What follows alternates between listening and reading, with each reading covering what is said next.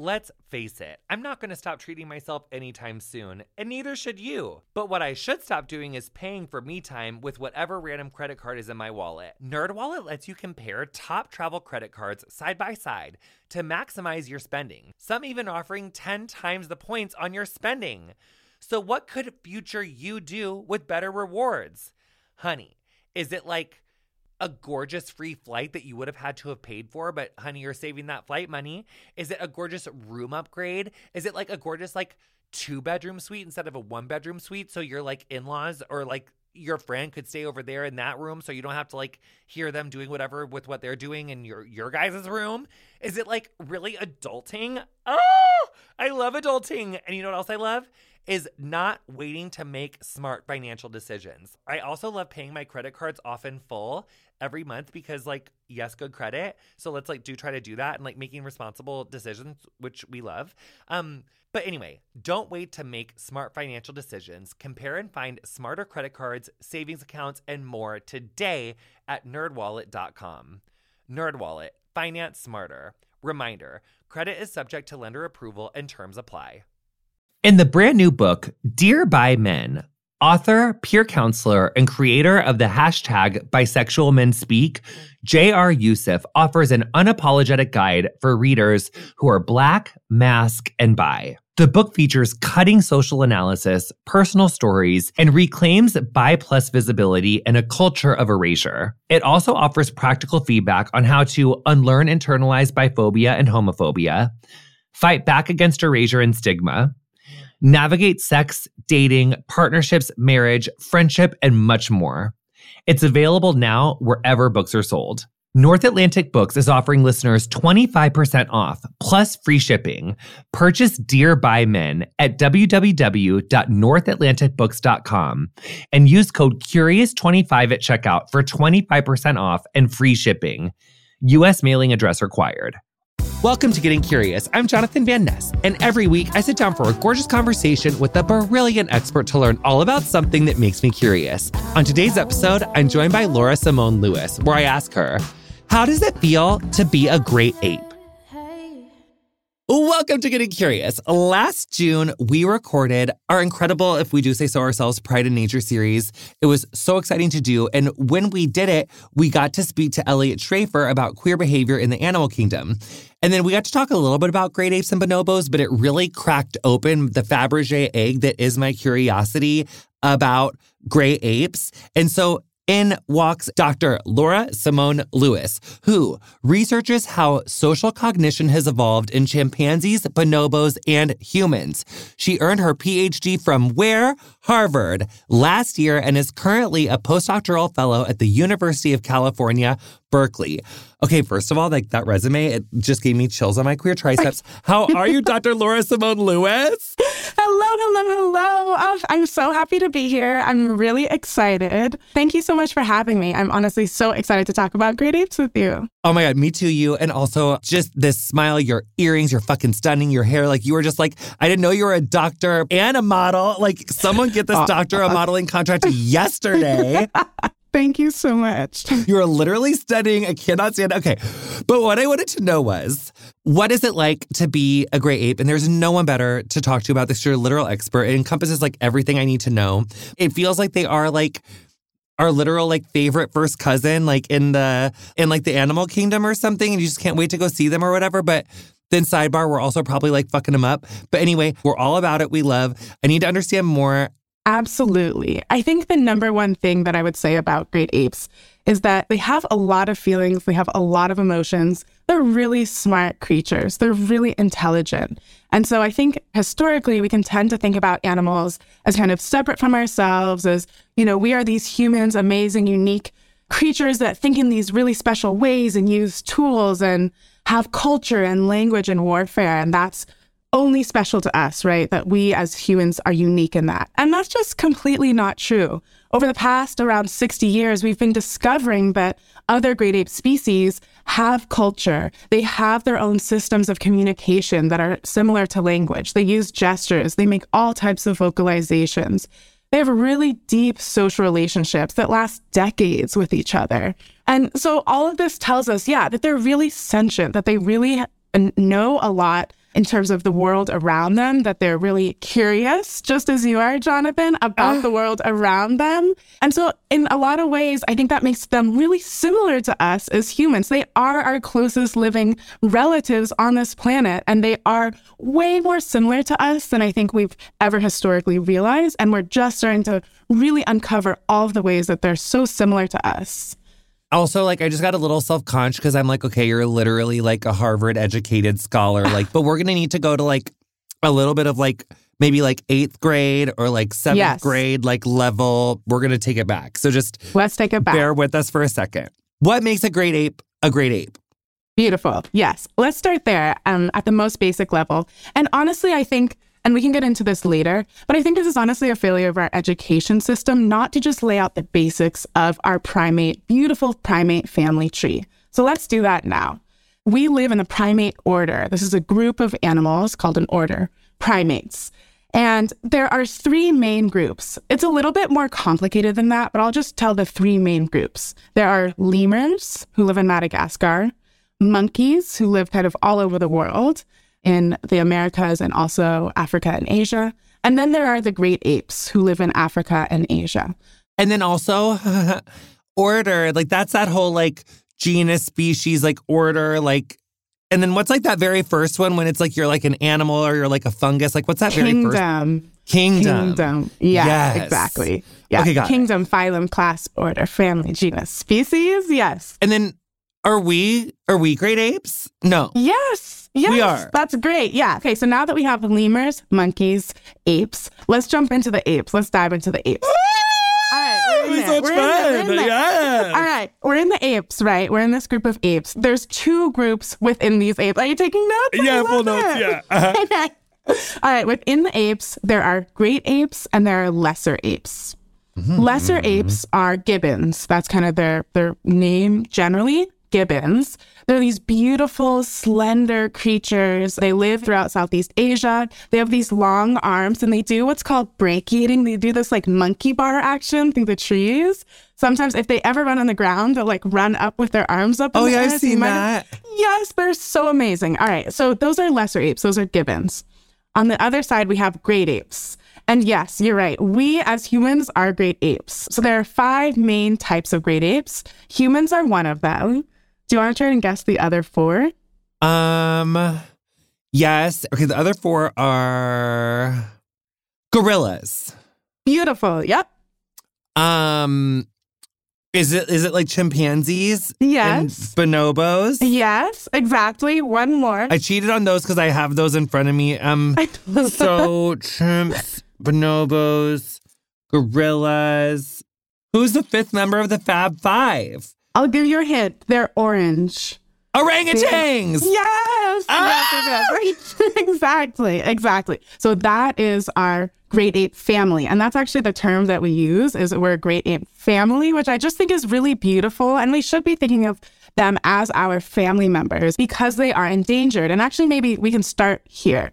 Yeah. All great ape species are endangered or threatened. So that's one defining feature of great apes. We as humans are increasingly encroaching on their environment, stealing them for the pet trade, poaching them. But there's also lots of other beautiful defining features of great apes. So, gorillas, there are two species of gorillas. They're herbivorous, so they mostly eat leaves. They're these big, large body creatures. You've probably seen them. They have big black fur, these broad chests. The males, when they become dominant, they get these silver backs that are really beautiful. Yes. Yes. And they live in groups of about five to 10 individuals that we now call one male unit. And that really is because there's one dominant silverback male typically, and then a few females and a few of their babies, a few juveniles. So they live in these small family groups in the Congo Basin in equatorial Africa. And they're huge. They're the biggest great apes. They can weigh up to 430 pounds. So they're like giant. Not to go straight to like morbid podcasts, but like in the single male units, like if one of the moms has a boy, is he mean to the boy? Like, does he have to like get the hell out by the time he goes through like puberty or something, or the dad will kill him? Yes. Oh my gosh, that's a great question. Typically not, but there are sometimes instances of infanticide, it's what it's called, where for some reason, typically the male will kill one of the babies. Potentially, if a female, there's a chance that she's had this baby with another male, for example. Oh. And yeah, and one of the pioneers in studying gorillas, Dian Fossey, realized that after they kill, the males kill these babies, um, the females go back into heat and are ready to reproduce again. It is a little morbid, I agree. Um, but it is an interesting tactic that we didn't know until recently that not only gorillas, but also chimpanzees use as well. So yeah, that's infanticide, a little bit of a morbid side. But aren't the moms like dead? The moms are like dev, right? Like they, like, Yeah. aren't they dev? Absolutely, absolutely. And there's so much we're we're learning now about mothers and the death of their babies. Great apes are incredible in that they do understand something about death. We are just at the cusp of understanding kind of all that they know about death, right? They like look longer, for example, at skulls of their own species than other skulls. They will observe dead bodies of their species a lot. And then the mothers, this is this is again a little morbid and devastating, but I think tells us a lot about their sentience is if a baby, for example, dies for for whatever reason, you know, infants in the wild, it will happen that they'll die. Often the mother will carry around the corpse for days or weeks at a time. So they'll just keep carrying this baby. They know, they have an idea, they act differently around it and they do different behaviors with this baby when it's dead versus when it's alive, which tells us that they know something about it being dead, but they'll still carry it with them. And we oh. think this is a mourning process of some sort. Again, we're just at the cusp of understanding this. New research just came out last year. This is a very widespread behavior, right? That many apes do carry their babies after they've died. So I think that really shows us something, right? About what they're feeling, about what they're thinking, that they can understand something about death. So what's the deal with the orangutans? There's those cute orange ones. Yes, they're the orange ones. So they have this like orange, reddish, really shaggy hair, right? It can be really long and fabulous. Like when they Yes. walk around, it like swings and it, it's just beautiful. And they can be up to 200 pounds. So they're also hmm. very big creatures as well. Really, really smart. So there are three different species of orangutans. They live in Borneo and Sumatra, so in Southeast and Eastern Asia. Only there. Only there, only there. And they're the only ape that lives in Asia, actually, now, in current day. How interesting. So that was like a Pangea thing. Like they just got Yeah. like isolated on those islands or whatever, and that's why they ended up there. We think that there's been a number of different ape species in the past that lived in these areas. They're just extinct now, so they're not Ah. alive today. We can't study a whole lot of their fossils because they live in these rainforest and wet forest environments that actually don't preserve fossils very well. So we actually don't have a great idea about all of the ape species that are extinct today but that lived in these areas. But today, orangutans are the only ape species that live in Asia and they live in Borneo and Sumatra and these big, lush um, forests. They are frugivorous, which means they love to eat fruit. That is their primary source of nutrients. Kind of like me, I love just fruit, fruit, fruit, fruit, fruit all day. They are solitary creatures, which is really interesting. So they're kind of the only ape that is a bit more solitary. So the males will be solitary on their own. The females will be solitary, but if they have a baby, then they'll travel around with their baby and live with their baby for years. And are orangutans more tree-ish or more groundish? Yeah. That's a great point. Yeah, they live almost exclusively in the trees. Yeah. Mm. They can come down to the ground times. The majority of their lives are in trees. And so this makes them really difficult to study. There have been some amazing women who have pioneered the study of great apes in the wild. And orangutans are especially difficult to study in the wild because they're solitary, right? So there's only one individual potentially walking around the forest that you have to go find. And they live way high up in the trees for the majority of their life. So sometimes even scientists will climb up into the trees to actually study them. Do you think they could cut it in the Everglades? Like, would they like? So they have to have these really special environments. And that's one of the reasons that they are endangered, right? Is because these are very special environments in very specific places in the world that are really susceptible to climate change and to human interference, right? So we are, especially with orangutans, and this is really, really important and something that I honestly need to, to get better at, is their natural habitats, their forests, are being just completely obliterated for palm oil farms. Palm oil. Yes, yes, this is huge. And that's like in peanut butter. Girl, it's in everything. We should help the fucking orangutans. They're so cute. Because Borneo and Sumatra are like little ish islands. Like they're not Yeah. that big. There's small habitats in which these animals live, and we it's really important to preserve what little is left of them. And I, I completely agree with you. Not only is it about consumer choice, although consumer choice is important, but it's also about vocalizing and making these issues heard and more and more people understanding that yes, palm oil is directly causing the endangerment of orangutans. And we need to put pressure on our legislators to be able to make much more of a voice and concern about this, to potentially stop the importation of palm oil in order to kind of curb the use of palm oil in lots of American products in American life. If you follow me on socials or listen to Getting Curious and Pretty Curious, then you'll know I've been on a real makeup journey over the last few years. I've especially been enjoying a more colorful eyeshadow moment, and I've been loving incorporating Thrive Causemetics full line of makeup into my routine.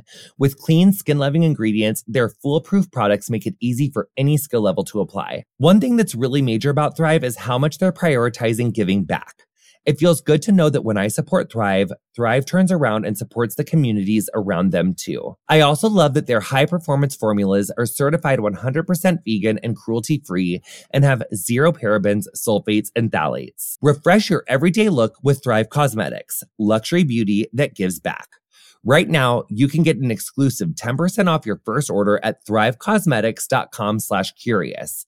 That's Thrive Causemetics, C-A-U-S-E-M-E-T-I-C-S dot com slash curious for 10% off your first order. Don't you just love when someone looks at you and says, what were you up to last night? Well, no matter how late you were up the night before, Lumify Redness Reliever Eye Drops can help your eyes look more refreshed and awake. Lumify dramatically reduces redness in just one minute to help your eyes look brighter and whiter for up to eight hours. No wonder it has over 6,000 five star reviews on Amazon. You won't believe your eyes. You know you can trust them though, because they're made by the eye care experts at Bausch and Lomb, and they're backed by six clinical studies. Eye doctors trust them too. They're the number one recommended redness reliever eye drop. The one and only Lumify is an amazing drop that will have people saying something's different about you in the best way possible. So check out lumifyeyes.com to learn more. But now we're like approaching like your two faves, right? Which is like bonobos and chimpanzees, right? Exactly, that's right. Who's going first? Should we go alphabetically with bonobos? Before we do that, I want to show you our great ape family tree. Can I do that? Because I think that's a really good place to start. Please. Can you see this? Oh my God, we literally all look alike. We literally all fucking look alike. Right? We literally do. Right? Aren't we beautiful? Isn't this the most beautiful great ape family tree? Like, stunning, no?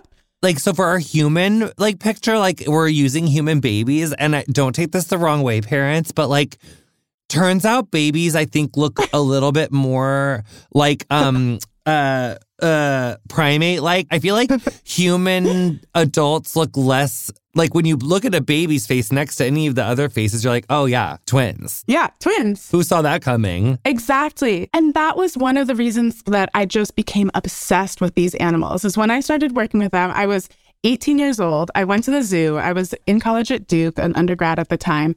There's mesh, metal mesh in between us, but looking at these creatures, looking in their eyes, looking in their faces, and feeling like I was looking at a cousin. I was looking at someone in my own family tree. It's unbelievable to look in their face, have them looking back at you, and be like, whoa, we are so similar. So is this like the timeline of like the evolution of of Yes. us or something? Yes, exactly, exactly. So I wanted to show this before I jumped into talking about chimpanzees and bonobos. I wanted to show our great ape family tree so you can get a better understanding of how we've evolved, of how our great ape family tree has evolved. So the first place to start is down here, this most bottom node, this blue node down here.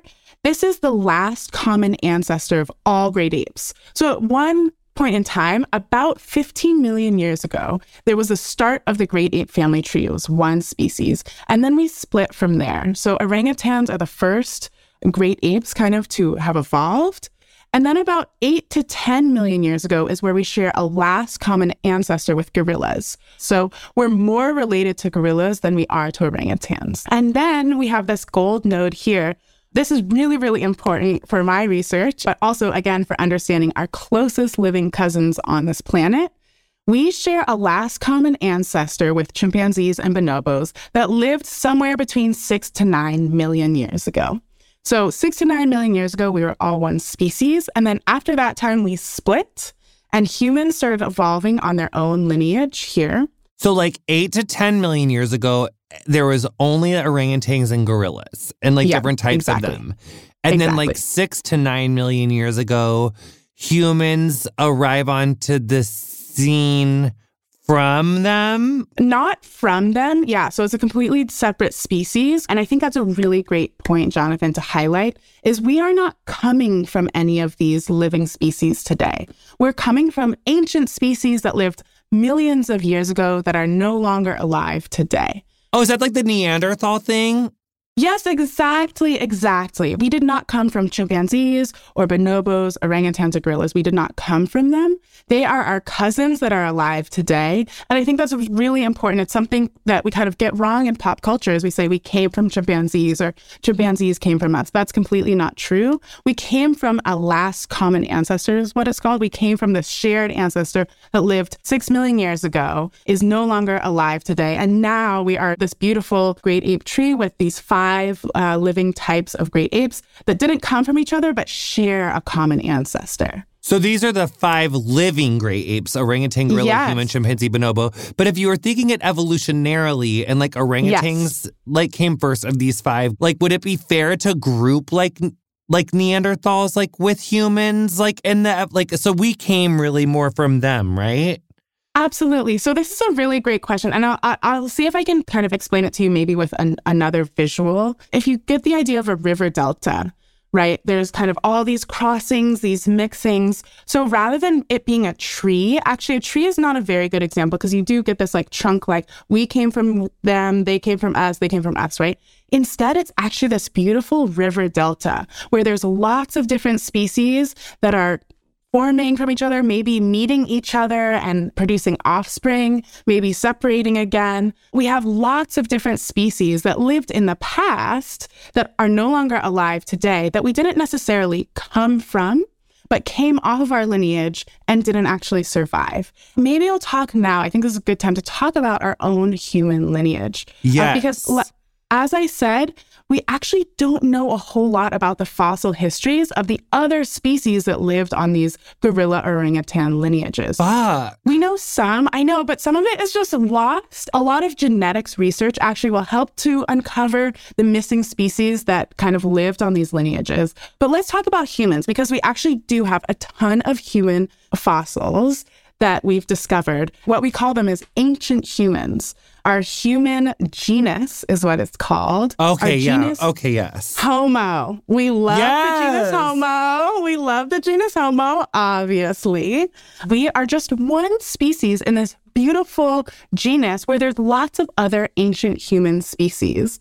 So we are Homo sapiens, genus Homo sapiens is our species, but there's lots of other homos that have lived on the planet before us, including Homo neanderthalensis, Neanderthals. Is one like erectus? Like I feel like in that one graph, I feel like I saw one that said like erectus. Yes, absolutely. There is Erectus, Homo erectus, straight up. There are tons of other Homo species that have walked the earth. Can you see this here, this visual here? Okay, so what I'm showing you here is this is not even complete. This is just some of the other ancient humans. Wow. What we're looking at right now, you guys, is basically like a timeline and it's in terms of millions of years. So there's like a zero, like, you know, it's like now, then there's like 1 million years ago, 2 million years ago, 3 million years ago, like furthest on the right. All of these came from Africa. You were all in Africa. And then slowly we started to migrate and move out of Africa. And the, the big one that did this is Homo erectus down here. So Homo erectus was actually the one that was making lots of migrations out of Africa. And then obviously eventually we spread all over the earth. But we all originated, our entire human tree originated in Africa. And then slowly we started to migrate out. Okay, so the first Homo in here is Homo habilis, habilis, like two million years ago. No, it's Homo rudolphin, Homo rudolphinensis. yeah, I know these names are amazing. Homo rudolfensis. Ah, rudolphensis. Yes, but you got the time exactly right. So our Homo genus began around 2 million years ago. How do they know that that's not just some teeth from Australopithecus africanus or something? Like, how are they basing a whole thing off of just like some teeth? The methods are getting better and better. And now we have these amazing tools today to actually be able to test. Oftentimes, we can test the DNA from those bones, from Oh. those teeth. Oh. That's how we're able to understand okay, you found some teeth in Africa, you know, somewhere in a dry riverbed, for example. You take it back to the lab, you do this really crazy process to extract DNA from the bones. And that's how we can tell that actually there are ancient humans, yeah, that lived 4 million years ago that weren't even in our same genus. These are ancient humans that aren't even in our genus Homo. So we start with Australopithecus. Yes. So as we move from 4 million years to 2 million years, and this is a crazy thing, we still have, I don't know if you can see, there are still some Australopithecus that are living on the planet at the same time that our Homo genus is beginning. And this, again, is a fact that blew my mind is that there were multiple species of ancient humans living on the planet at one time. Were Homo habilis and Australopithecus boise like getting it on? Great question. So that's the absolutely that's the next question is did these individuals ever meet? And the answer is some did and some didn't.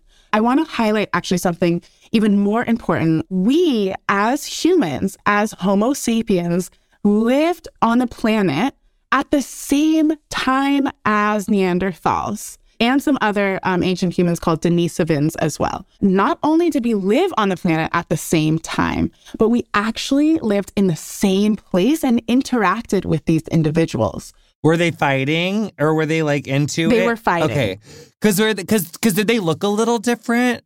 So Neanderthals do look a little different from humans. They're bigger, for one thing. They have bigger bodies. They have way bigger heads. So they're kind of just stockier and bigger overall. I just got my my 23andMe and I got some Neanderthal in, in there. Do you? Okay, Yeah. exactly. Exactly. So this DNA testing can actually show you and tell you that yes, these species interacted. Sometimes they were fighting and sometimes they were having sex and making babies. Yes. And the descendants of these individuals are part of the people who are alive today. Not everyone, right? So people who have European descent, because these interactions were happening in Europe, actually still carry some of that Neanderthal DNA because our human ancestors were meeting and having sex with Neanderthals. Ah. I know. And this is honestly, I've been thinking about this a lot. I think it's a really beautiful way to kind of understand humans and human diversity. Sometimes people get so obsessed with this one race idea or being completely white or completely one race. And as a mixed person, I'm Black and Jewish. As a mixed person, and as someone who studies evolution, I'm like, y'all, we aren't even a single species. You know, some of us have Neanderthal DNA. I do.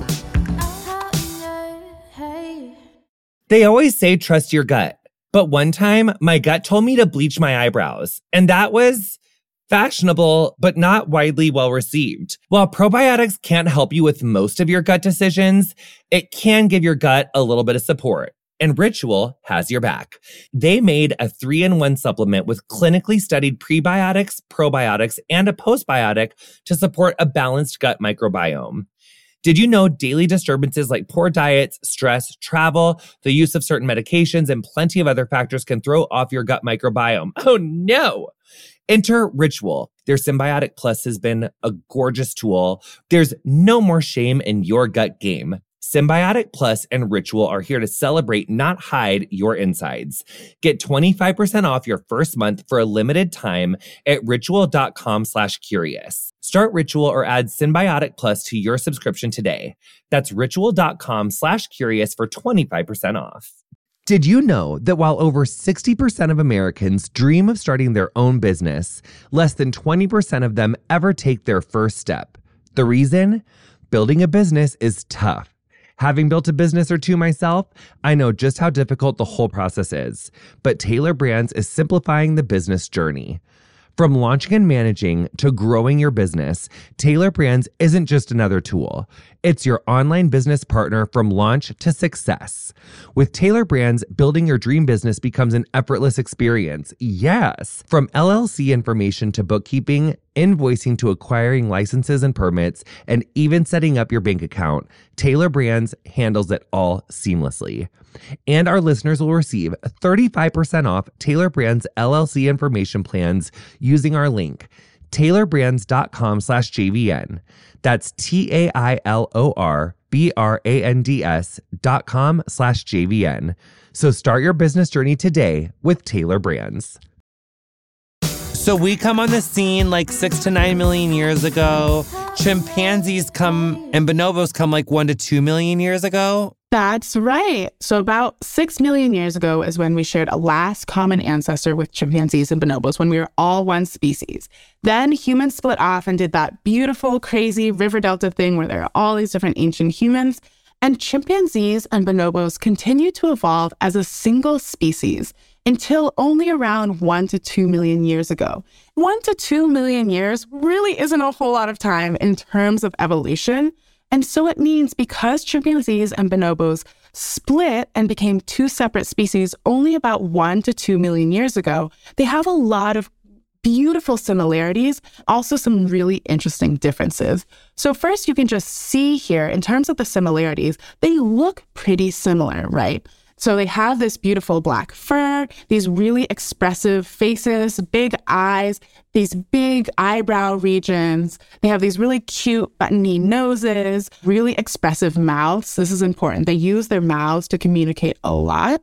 It seems like the bonobos have more hair. Yeah, bonobos often are, are a little bit fluffier, definitely, and they have darker hair. One way to really quickly tell bonobos and chimpanzees apart is that bonobos have this really black hair, and chimpanzees, they can have dark hair, but it's often kind of brownish. And actually, let me just talk about the speciation process, is what it's called, really quickly, because I think it's really cool and you might be into it. So, one to two million years ago, there was a big drought. And parts of the Congo River, which is this huge river going through Congo, parts of the Congo River dried up. Some of these species, the single species, crossed that dry riverbed and made it to a different region in what is now the Democratic Republic of Congo. And then after the drought, the drought stopped, the Congo River grew large again. These now two groups were split off from each other.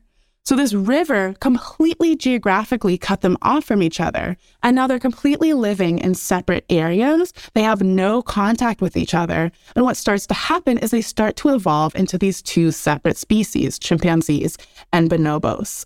And there's something really important about the difference in the species. Chimpanzees are living in this area that is, first of all, most importantly, there are gorillas living in that area as well. Um, but it's also just a little bit more scarce. So there's a little bit less food, which means they have to compete with gorillas and they have to compete with each other for food. So there's a lot of competition happening where chimpanzees are now living. Bonobos, on the other hand, are living in an area that's much more lush. There's just a lot more availability of fruit and other resources. And importantly, they're not living in an area with gorillas. There are no gorillas. So on the chimpanzee side of the river, you're getting a whole lot of competition. On the bonobo side of the river, there's much less competition. And who left who? Do we know? Like, was it like. Yeah. So it was a single species that was not either chimpanzee or bonobo. It was kind Oh. of combined. There was the same species that was caught on either side of the river. Right. But then across these this past 1 million years, they evolved into separate species. So who's the one that didn't cross the river now? I just want to know if I should, next time a fucking river dries up, do I go for greener pastures or do I wait it out? Because I want to be a bonobo. so did they go looking for it or like did they just stay and wait? And then they're like, y'all were stupid for leaving because now you got those fucking gorillas up there and you're hungry and you're beating each other out or up, but we're down here with all these good resources. Yeah, that's actually a good question. I think the answer is that it's kind of where the bonobos landed, that it was this new, less competitive territory. So the bonobos searched out something, they crossed the river. then they still live in like equatorial Africa and like the, what is now like Exactly. the Democratic Republic of Congo. Exactly. So bonobos only live in the Democratic Republic of Congo. Chimpanzees, on the other hand, they have this really big range across kind of the middle belt of Africa. It goes from East Africa all the way to West Africa, from Tanzania to Senegal. That makes sense, and that the bonobos are the ones that branched out because they the chimpanzees were more like just kind of all over everywhere a little bit, and Yeah. then maybe like Yeah. there's just like that one little place in the Congo, and then that's where they. Yeah. Okay, Yeah, obsessed. exactly. Yeah. Cannot even handle how much I'm obsessed. So, okay, so also though, in the place where the chimpanzees are, where they have the competition with the gorillas, and then Yeah. it reminds me of what you were saying at the beginning, where like we think as humans we're the only ones who have like family, like family culture, Right. like societal Right. culture, war, which made me think of Game of Thrones, which makes Yep. me think of wherever like the gorillas and the chimpanzees are living at the same place. And also, Yeah. like, wouldn't there be humans there now too? Like, so yeah. it like aren't there places like are, is it Game of Thrones shit over there? Like, are people just or is it okay? What's happening? Or gorillas and Yeah. like chimpanzees like fighting and stuff, or no? They like each other. I think they're mostly avoidant. They mostly avoid each other. Maybe we can talk about kind of chimpanzees and bonobos when they come into contact with other groups. Because this is, again, this is exactly right. This is one defining feature of chimpanzees and bonobos that's very different between the two species. So, Chimpanzees are living in this very competitive environment, which means they really have to stake out territory for themselves. They have to be very territorial and protect their area, their territory, where they have trees to sleep in, food to eat, right? So it's really important for them to protect this area, to be very territorial. So chimpanzees are very territorial. Um, they have these specific geographic ranges that do not overlap with their neighbors. So all the neighboring groups, they have these very specific geographic ranges that don't overlap. The males go on what are called border patrols. The males line up one by one. They get very quiet and they stalk the border of their territories, looking and listening for neighbors. And then, if they come into contact with neighbors, then there can be a little bit of warfare. Then they actually can have really violent interactions with their neighbors. That, depending on group size, if there's a large group of chimpanzees that comes across a small group of one to two neighbors, for example, they can even kill their neighbors. So, this is something that's really kind of unique to chimpanzees. And as you know, similar to us as humans, is we can be very territorial too. Uh, some of us are really into borders and protecting those borders, right? It's something that we have deep in our evolutionary history because we have lived in these competitive environments is to be on the lookout for neighbors and to make sure that you're protecting your territory from neighbors as well. Now, on the other side of that, bonobos don't do that. And this is really interesting. You know, we know a whole lot about chimpanzees kind of in pop culture as well. We don't know as much about bonobos, and I think that's for a specific reason. They are definitely more peaceful creatures, not all the time peaceful, but they are way more peaceful and they're way less territorial. Because they lived in this less competitive environments, they didn't really have to compete for food. It means they didn't really have to protect their territories as much. It means they don't have to have these specific geographic ranges, these specific territories. So bonobo group territories actually overlap. So they don't have these very specific borders. They have these kind of very flexible, porous borders where their geographic ranges are overlapping. And the most amazing thing is that if a bonobo group comes into contact with another bonobo group, sometimes they'll fight. About 15% of the time, they'll have aggressive interactions. But the rest of the time, they actually have what we call pro social interactions. I like to think of them as big intergroup parties. So when bonobo neighbors meet up with a neighboring group, they will groom each other, play with each other, sleep with each other, sex each other all day long, feed with each other. And these intergroup interactions, these two groups interacting, these intergroup parties can last for weeks at a time. So they can be having these neighborly parties, these block parties for weeks at a time, which is just amazing and beautiful and so different from what we see in chimpanzees. So, but well, it's like the courtship mating situations for like bonobos and chimpanzees, but more bonobos because I want to know about the gay stuff because we love gay stuff. Oh, Absolutely. Absolutely. Absolutely. And I do want to shout out Eliot Schrefer. I love that episode on queer sex in the animal kingdom. I keep telling everyone about it. I've listened to it multiple times. It's just beautiful. Gay stuff is definitely happening in chimpanzees too, as we're just finding out. Ah! Is there like intersex variations of like, because you know, like Alicia Roth Weigel and all of our like intersex friends that we love? I wonder if there's like intersex, like other primates. Honestly, Jonathan, I've been thinking about this a lot and I'm very curious too. And I think the answer is we don't know. My guess would be way more likely than not that there are intersex individuals. We have not done enough research yet, but I'm almost positive that the answer would be yes or will be yes once we get to that place. Let's talk about the courtship process in chimpanzees and bonobos. Right. Maybe let, let me back up a little bit to just give you the landscape of what their social lives looks like, right? So we talked about they're living in groups that have these kind of specific territories. Chimpanzees are in these very specific territories. Bonobos, their territories are overlapping. But they live in these large communities, is what we call them, of up to 200 individuals. These can be really, really large communities, right? Very different from what we see in gorillas, for example, that only have about five to 10 typically. In chimpanzees and bonobos, they're living in these big communities. So that's the first thing. They live in these really complex social worlds. And they have what we call fission fusion social dynamics. This is that they live in these communities of up to 200 individuals, but the whole group, the whole community isn't together at the same time. Some individuals will split off and go forage on their own, go play on their own, go patrol the borders of their territory. And this is called the fission part of their social dynamic. So they'll break off, fission into smaller groups throughout the day. And then at other times of the day, they'll come back together in larger groups. If there's a big fruiting tree, for example, a bunch of them will come together, have an exciting moment around this big fruiting tree. Often at night, they'll come back together and they'll sleep together. They make nests and they'll actually all sleep together in the same trees for protection at night. And this is the fusion part of their social dynamics where they come back together. So they have these really beautiful fission fusion social dynamics where they may leave each other for days at a time, not see some individuals from their community for days at a time, and then come back together at other times, at other days. These large communities have multiple females living in the group and multiple males. They're really interacting with a lot of different individuals.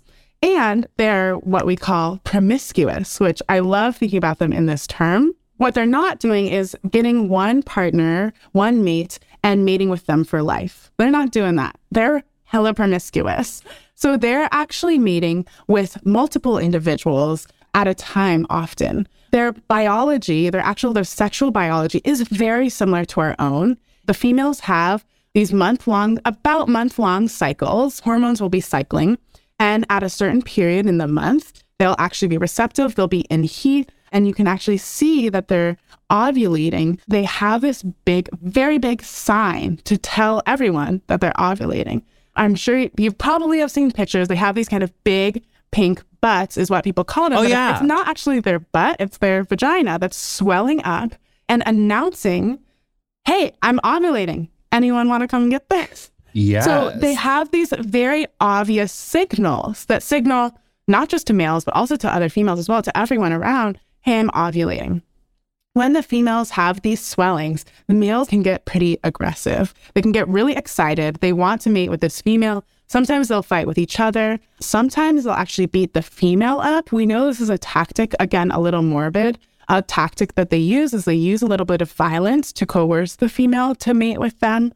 But yes, they get really excited, and the males will actually compete with each other to mate with these females.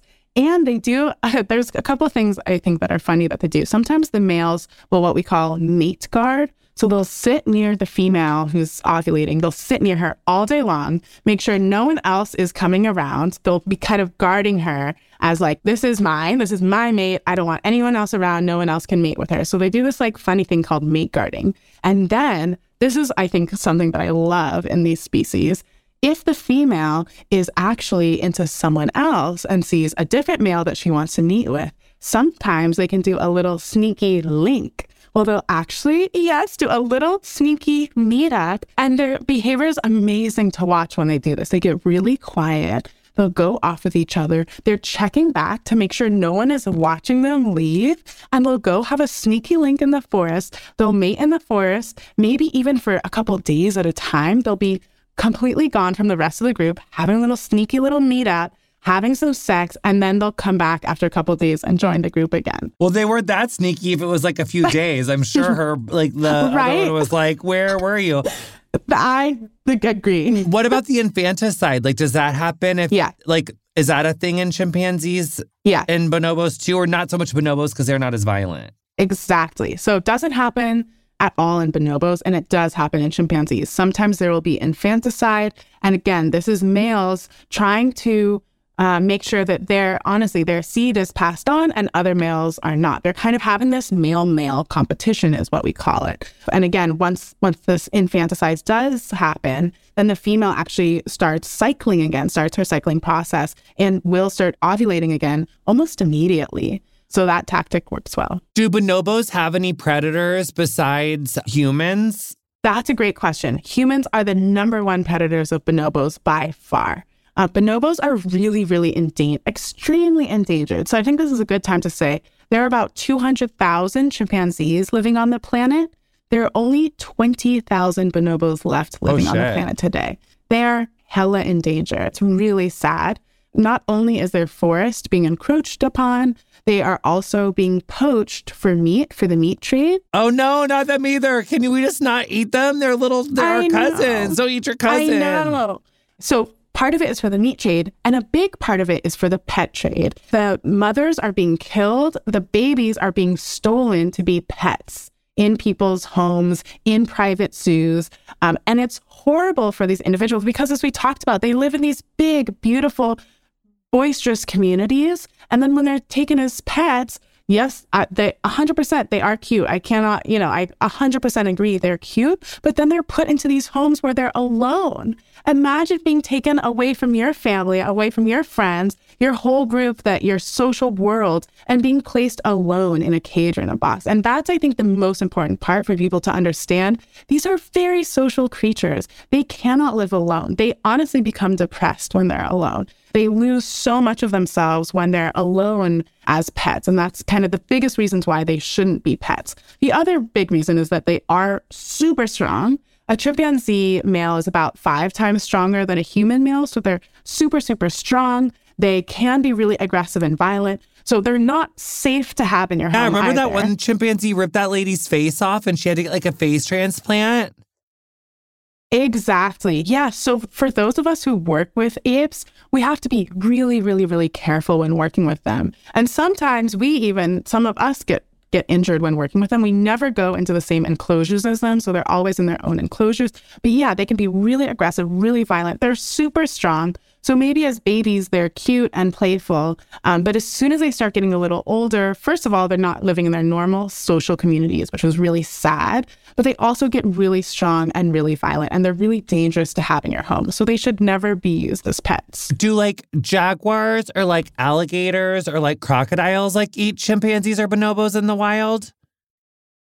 Yeah, absolutely. Yeah. So they are hunted. Often it's the babies that are hunted. No. I know. And it's the it's pythons no! a lot of times that are hunting them. I know, which is so I sad. hate snakes. That was my first I sentence. I don't like snakes. That was your first sentence? My first sentence was I don't like snakes. We've talked about it on Getting Curious. I've, I've talked to some herpetologists or whatever, hepatologist, however I say it.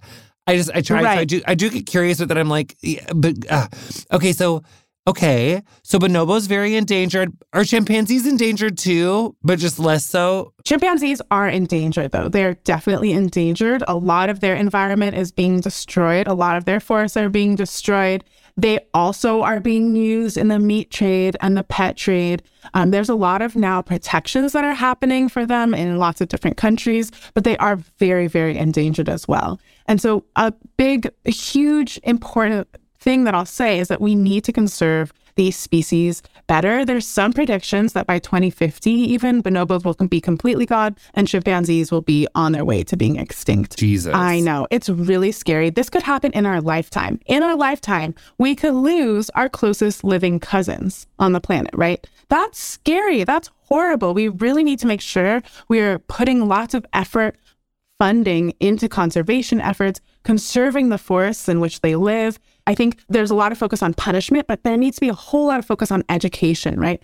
Educating the communities that live around them about these species, why they're so important, giving them resources, right? So they don't have to poach them for meat, that they can have other options, goats. And there are programs that are doing lots of different tactics to give these communities other resources so that they don't have to be relying on resources from chimpanzees and bonobos that we can actually conserve these species. So, like a day in the life of like a chimp or bonobo group, like the chimps are going to be more like Game of Thronesy. The bonobos will be a little more like peaceful, but basically, like we're waking up in some trees. So you're waking up. Let's say you're a chimpanzee, you're a bonobo in the forest. First of all, you're waking up in a nest. They sleep in these big, beautiful, leafy, bushy nests that they make. They will bend tree branches into these big, beautiful beds. It takes them a really long time to learn how to do this, also, years. I'm talking years. So let's say you're a mama chimp waking up, your baby is sleeping with you because they don't know how to make their own nest yet. Babies sleep with their mamas for about five years until they can learn to make their own nest, which I think is really sweet. But okay, you're waking up in your nest, well, let's say with your baby, you know, it's really comfy. There's a lot of individuals in your community that are around you that have been keeping you safe. You're all protected because you're all around each other. Right around dawn is when they wake up. So they go to sleep with the sun and wake up with the sun. And they'll be pretty high up in the trees. They sleep high up in the trees. And then they're probably ready for breakfast, right? So they're going to go out, they're going to start foraging for food. So rather than going out like hunter gatherers, that's what we have done. And there's still people on the planet that are hunter gatherers today, going out and hunting food and gathering food and bringing it back to a common place. Typically, that's not what chimpanzees and bonobos are doing. They're just going out and foraging. So they're going out into the forest, they're foraging, and they eat tons of different things, right? So I said primarily they're frugivorous. So they're eating lots of fruits, but they also eat lots of other things. They'll eat little caterpillars. They love honey. If they can find honey, they love honey. They'll eat termites. They'll use sticks to fish. Oh, yeah, I've seen that. Yeah, you've seen it? Fish into termite mounds. Not in real life, but on movies or something. Yes. Or Discovery or whatever. So they use a lot of tools. Chimpanzees use a lot of tools in the wild. Will chimpanzees eat pythons that try to eat their babies? Will they fucking wake up and fucking rip the goddamn snake in half and eat the shit out of it? They will try, yes, absolutely. Sometimes they will try. Usually it's a kind of flee response, so they'll actually flee, but sometimes they'll actually be aggressive to these snakes. But they'll grab the baby first. They'll try to Yeah. anyway. It's this really instinctual response around snakes. And so that's what I was going to say when you have this, I hate snakes. Like that from a very young age, right? That is evolutionarily deep in you. That's a deep instinct. We have a deep instinct. A lot of primates have a deep instinct to hate snakes because they're dangerous, right? They're in our environment. They're really scary. They can eat our babies. So they also have this instinct they hate snakes. They really hate snakes. They'll flee. If they grab a baby, they will actually try to stomp it, bite it, rip it apart because they want to keep their babies and their communities safe. So they're so they're waking up, they're foraging, they're dealing with some predators, maybe they're dealing with like you know encroaching of environment and stuff. But then they're eating, and then they might fight while they're like patrolling. Exactly, exactly. And then a lot of the times they're playing, they're resting. There's so much we can learn from these species, our closest cousins, and I think bring into our own lives more. These guys rest a lot. They take naps, they take breaks. They are not just constantly on the move, constantly fighting, constantly eating. They're napping a lot, they're resting a lot, they're having times of play.